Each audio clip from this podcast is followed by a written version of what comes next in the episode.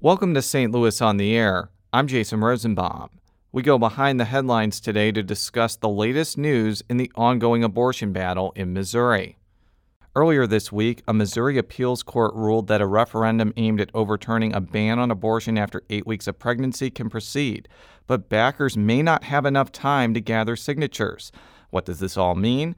St. Louis Public Radio radio politics editor Fred Ehrlich joins us in the studio to discuss whether there could be more legal fights to come and about whether a provision that goes into effect right away will derail the referendum in the future. Fred, welcome to the program. Happy to be here. So, there was breaking news on this topic literally minutes before we went on the air. The appeals court decision I just mentioned was finalized, but the court rejected a bid to require Secretary of State Jay Ashcroft to approve a ballot title to allow proponents to get signatures by July 18th. What do you think that means? Well, it's uh, it, it's it's going to be a tough effort. Uh, is the, is the next step because it's clear that, that Ashcroft and other state officials, uh, you know, I don't want to I don't want to say they're slow walking, but it sure sure looks like it. And uh, if they can delay this uh, the the signature gathering in, in enough time, there's going to be no way that the uh, supporters can get hundred thousand signatures in, in a short time frame. I have not talked with Secretary of J, State Jay Ashcroft or his office yet, but the ACLU of Missouri said in a filing that based off the timeline, that decision not to reconsider the ballot title filing means that they may not be able to start gathering signatures until August 14th, and the deadline is August 28th. Right, and there's, I, I, you know, I just don't see any way you can get 100,000 signatures in that time. You and I were talking earlier today. I believe the Clean Missouri people, when they gathered their signatures, took five months or six months to to do that. Well, that was the right to work. I'm sorry, right to work. Yeah, but but Clean Missouri had well over a year. The right, point is, it right. takes a long time right, to gather exactly. all these signatures in six of the uh, enough signatures in six of the eight congressional districts. Right, exactly. And you know, even though this is obviously a hot button topic, the ACLU is very motivated. They've already been having meetings, organizing how to proceed with this. I just think that there's not going to be enough time. Now, even if there's not a referendum, it doesn't mean that this issue or this effort to overturn the abortion ban is over. Right. They can still come back and pursue a ballot initiative, which again would require same number of signatures. It would appear differently on the ballot next year, uh, but it, it, it, could happen. But in the meantime, the law would go into effect on August 28th. And the big difference between a referendum and an initiative petition is voters vote yes to keep a law and no to get rid of a law under a referendum. Under an initiative petition, they would have to vote yes to repeal the law and no if they want to keep it.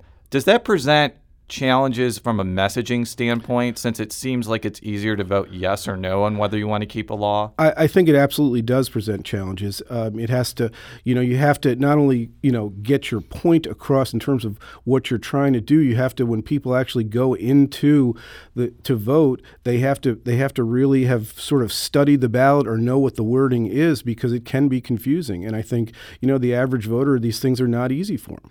Now, one of the things that opponents of the abortion legislation said over and over again was they felt that it was unconstitutional and it was going to be taken to court. So couldn't the next step, if this new bill, so it's not a law yet, goes into effect on August 28th, that the next fight could be in the courtroom rather than at the ballot box. There, there's there's no doubt. I mean, I think they're trying to do the ballot box first. I think that's their preferred method, obviously. But as you well know, Jason, most everything these days ends up in the courts. And there's you know Missouri has a history of abortion uh, laws going all the way to the, to the U.S. Supreme Court, and there are several other states that you know have imposed these fairly drastic uh, bans on abortion that are also going to move through the courts. So I fully expect a court challenge either way. The other thing beyond whether this law remains in effect or is tossed out at the ballot is just the effect on Missouri politics and politicians. I've heard varying arguments that this this abortion measure, banning abortion after eight weeks of pregnancy, could cause Democrats to win more legislative seats. I've also heard that it's possible that it could excite people in rural par- and suburban parts of the mm-hmm. state who are opposed to abortion rights.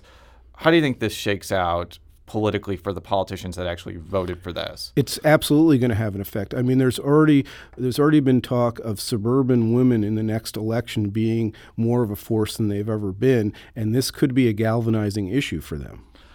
Um, we only have a minute left. Uh, the reasoning behind Ashcroft rejecting the referendum was because part of the measure went into effect right away.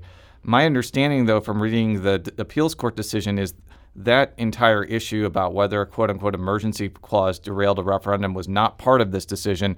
It was about whether Ashcroft had authority to even reject uh, a referendum at all. That's Right. my understanding. Is that your understanding as That- well? that, i- that is my understanding as well. They were, I think, they were clear on that. That Ashcroft just didn't really have that authority. But I think uh, I think we both agree that no matter what happens with this referendum, there's going to be more court fights to come, and the issue of abortion rights is going to be top of mind next year when voters go to vote.